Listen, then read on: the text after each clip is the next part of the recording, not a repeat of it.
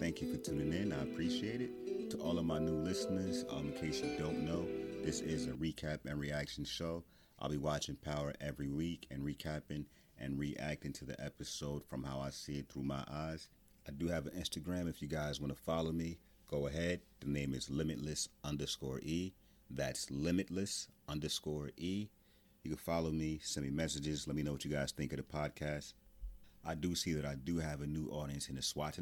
So if you're in the Eswatini and you're hearing this, thank you for listening to my podcast. Please continue to support it. I appreciate it. I want to thank everybody everywhere for listening. I really appreciate it. Don't forget to subscribe to the podcast. That way you get notification as soon as I release any episode. Um, I don't only do recaps for Power. If you go look at past episodes, I also did a recap and reaction to the third season of The Chi.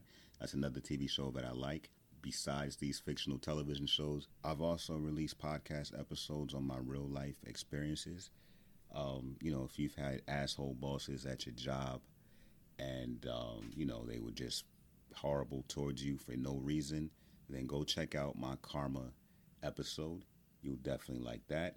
Um, if you've had run ins with police, check out my Popo episode, uh, the Can We All Just Get Along episode, which obviously the answer to that, given what the fuck has been going on in the world nowadays, the answer to Can We All Just Get Along is hell fucking no.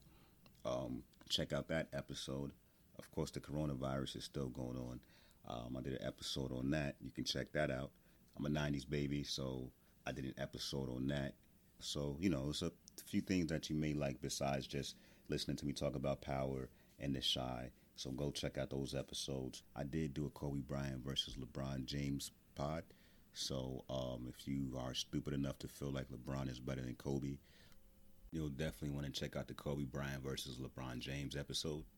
If you have friends that are a LeBron or a Kobe fan, um, definitely, you know, let them know about that episode. I'm pretty sure they'll love to hear it. Um, I also did an episode on Black Mirror uh, with the co-host. So there's a lot that you guys can listen to, and there's a lot more to come. So thank you to all my listeners. I appreciate it.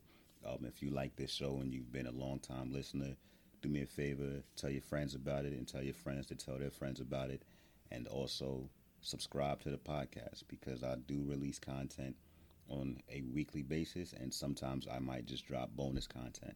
So you definitely want to subscribe to this podcast, and I definitely appreciate it. Now let's get into the show.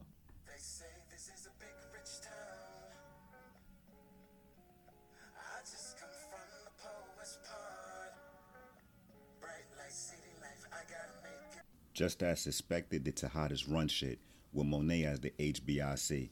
The whole hood is selling they shit.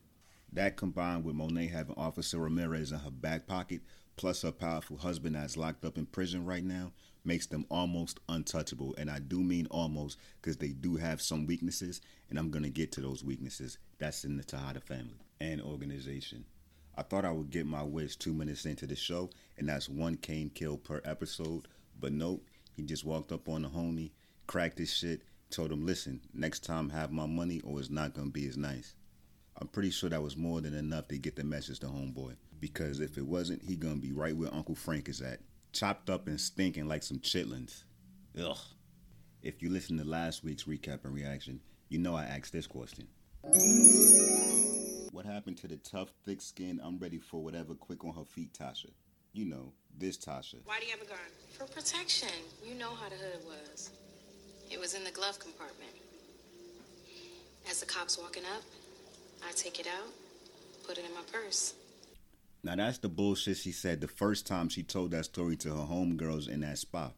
Now she's sitting in the courtroom scared for her life, and this is the bullshit she says. We got pulled over on the BQE. I was seven months pregnant with our twins, Tariq and Raina. James had a gun in the car. He told me to hide the gun because he said that I wouldn't be searched. I hid the gun in my maternity dress next to my babies. In your what, Tosh? Straight cabin. Too bad Keisha not allowed to take the witness stand and tell everybody that you capping. Tasha was all out there in them streets, and like Brandy, she just wanted to be down. Now she hit the fan, and she out here looking like Tekashi. Tasha six nine is wilding for respect. She also out here doing favors for inmates. We also know that the inmate's name is Layla, which means she is not a throwaway character.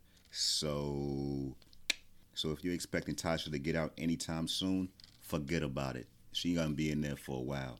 This case ain't going nowhere. I can see her being locked up for the entirety of the season. Tasha was able to fool the jury at the mock trial, but not Tamika Washington. Tamika Washington came for that ass. James found out about our relationship. Are you about to tell this jury that James St. Patrick killed Terry Silver over jealousy? Over you? He was Angela's man by then. It's the truth. No, Tasha, this wasn't personal. Had Tasha stuttering and everything. Not only did she bring up Angela Valdez, she also mentioned Ramona. And speaking of Ramona, why on earth wasn't Ramona at Ghost's funeral? Will she make an appearance in this show at all? I would love to know. Or is her character done? She should have definitely been at James St. Patrick's funeral. We were also introduced to Marky Mark, the contractor that was taking pics of Layla and Tasha, so he can take whatever information he found out back to the big home in Lorenzo. It's clear that Lorenzo is still calling shots from prison. One of the workers from the Tejada family is flexing online, and a message needs to be sent. Big homie Lorenzo knows what Kane gonna do. We all know what Kane gonna do. So because the big homie Lorenzo says so, nothing's gonna happen. Lou Guap's father saved Lorenzo, so now, out of respect for the father, he gonna let the son live, and they want the homie little Drew to address the situation. I was hoping Kane would deliver because we know how Kane get down, but when the big homie gives orders, those orders gets followed. He is the only person Monet listens to. Kane is reckless and he about that action. Drew, he's a lot more calm and reserved. Unfortunately, he doesn't get as much respect as Kane gets. Considering the fact that Drew was in Little Guapo's spot, addressing him the way he was addressing him, he was holding his own for a little bit. And he was definitely ready for the action if action needed to pop off. But Big Brother Kane had to step in and let Lil Guapo know what the fuck is up, and it almost cost them. And I will revisit that situation again shortly. Kane busts off the shots, the two of them dip off. Luckily for the two of them, and for the whole Tejada family, Officer Ramirez and his partner were patrolling the area. But like I said, I'm gonna come back to that. Now to Tariq. Tariq seemed to be turning the corner in Stansfield. I felt that was a healthy, respectful debate he had with Professor Simmons, and so did Professor Reynolds. But because Tariq didn't stand his ground and write the paper on the argument that he made for himself, which in my opinion was valid, even though it went against what Simmons said, Professor Reynolds failed him, which is a teaching moment for Tariq. Hopefully he'll learn and grow from this one. But if he doesn't, I don't think it'll be long for Professor Reynolds anyway. I'll get to that in predictions. Tariq's homie Brayden is a major key in this big money scheme. I told you, Tiffany. Excuse me, had something in my throat. Um, Reek also called on his homie Epiphany to distract Scott, who's their competition, who was at the party where they told Scott that he ain't have what they wanted or enough of what they wanted because Scott wasn't coming through for the students at Stansfield. What's up, Scott? Don't you have anything we can actually have fun with, Macklemore? Nah, man, I'm alright. You're always looking out. And Scott sure was distracted because, you know, who wouldn't be distracted by Epiphany? But real shit, thanks to Epiphany, Tariq was able to make the party and get his shit off and make some money. He didn't make a lot, but he made some. It's not enough though. Tariq's gonna need some help. That being said, he's continuing to do Zeke's homework. He's writing all his papers for him, just so Zeke can stay at Stansfield and make the basketball team. He's currently on academic probation, but Tariq is trying to get him up out of that. But because of the academic probation, he won't be able to participate in tonight's game, unbeknownst to Monet. Now, I must say, kudos to Mary J. Blige. She is killing her role as Monet Tejada in a good way. Nothing about her acting seems forced. It's very believable. I'm loving her character. Now Tariq is applying that pressure to Zeke. Apology ain't gonna cut it, bro. I need a favor and you can't say no. What's the favor? You still doing weekly dinner with your aunt Monet? And just as I predicted, go back and check the previous episodes. I said that Tariq would get his sit down with Monet and they would come to a truce, put everything on the table, and she would help him out. and she agreed to it, I think it's going to work out well for them. And speaking of what I think, now it's time for predictions. When I was watching the previous two episodes and they showed us the relationship between Professor Milgram and Professor Reynolds, I was thinking to myself, man, what on earth does this have to do with the storyline of the show? Like, I'm not interested in this storyline at all. But I see somehow, or I think I see where it's tying in that. Um, I predict that Professor Reynolds' career or his job at Stansfield is over. Professor Milgram heard what was happening in the next room and now she is probably scorned even more. Do I need to say the rest? Do I need to spell it out? I predict Professor Reynolds will be fired next episode, and that being said, Tariq will no longer have any issues academically because Professor Reynolds is the only one that was giving him trouble. I predict Professor Reynolds is out of here. Also, Officer Ramirez cannot continue to hide shit for the Tejada family. It's not good for his career. It's not good for him personally. It's not good no way how you slice it. He's gonna figure that out at some point, and he's gonna stop sticking up for the Tejada family. He's gonna stop holding her down because she don't really want to deal with him on the level he wants to deal with her. She's just using him. Soon he's gonna figure that out, and he's gonna stop messing with Monet. With Monet agreeing to help Tariq out, I predict that Tariq is gonna get enough product and move enough product to do what he got to do to make enough money to pay off Davis McLean so his moms could have a good shot out of getting out of prison. Kane didn't get a kill today, and this ain't a major one, but I'm just saying hopeful, hopeful thinking, wishful thinking. I predict Kane gonna kill somebody next episode.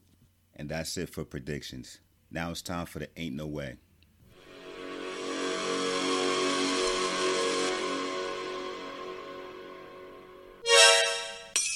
What the? How the? So after Kane shot up the GTG hangout, they got low, and soon as they walked out the door, Popo was right there to give chase. Rest in peace to Breonna Taylor. You deserve justice, Black Queen. That cop chasing Kane and Drew? Uh-uh.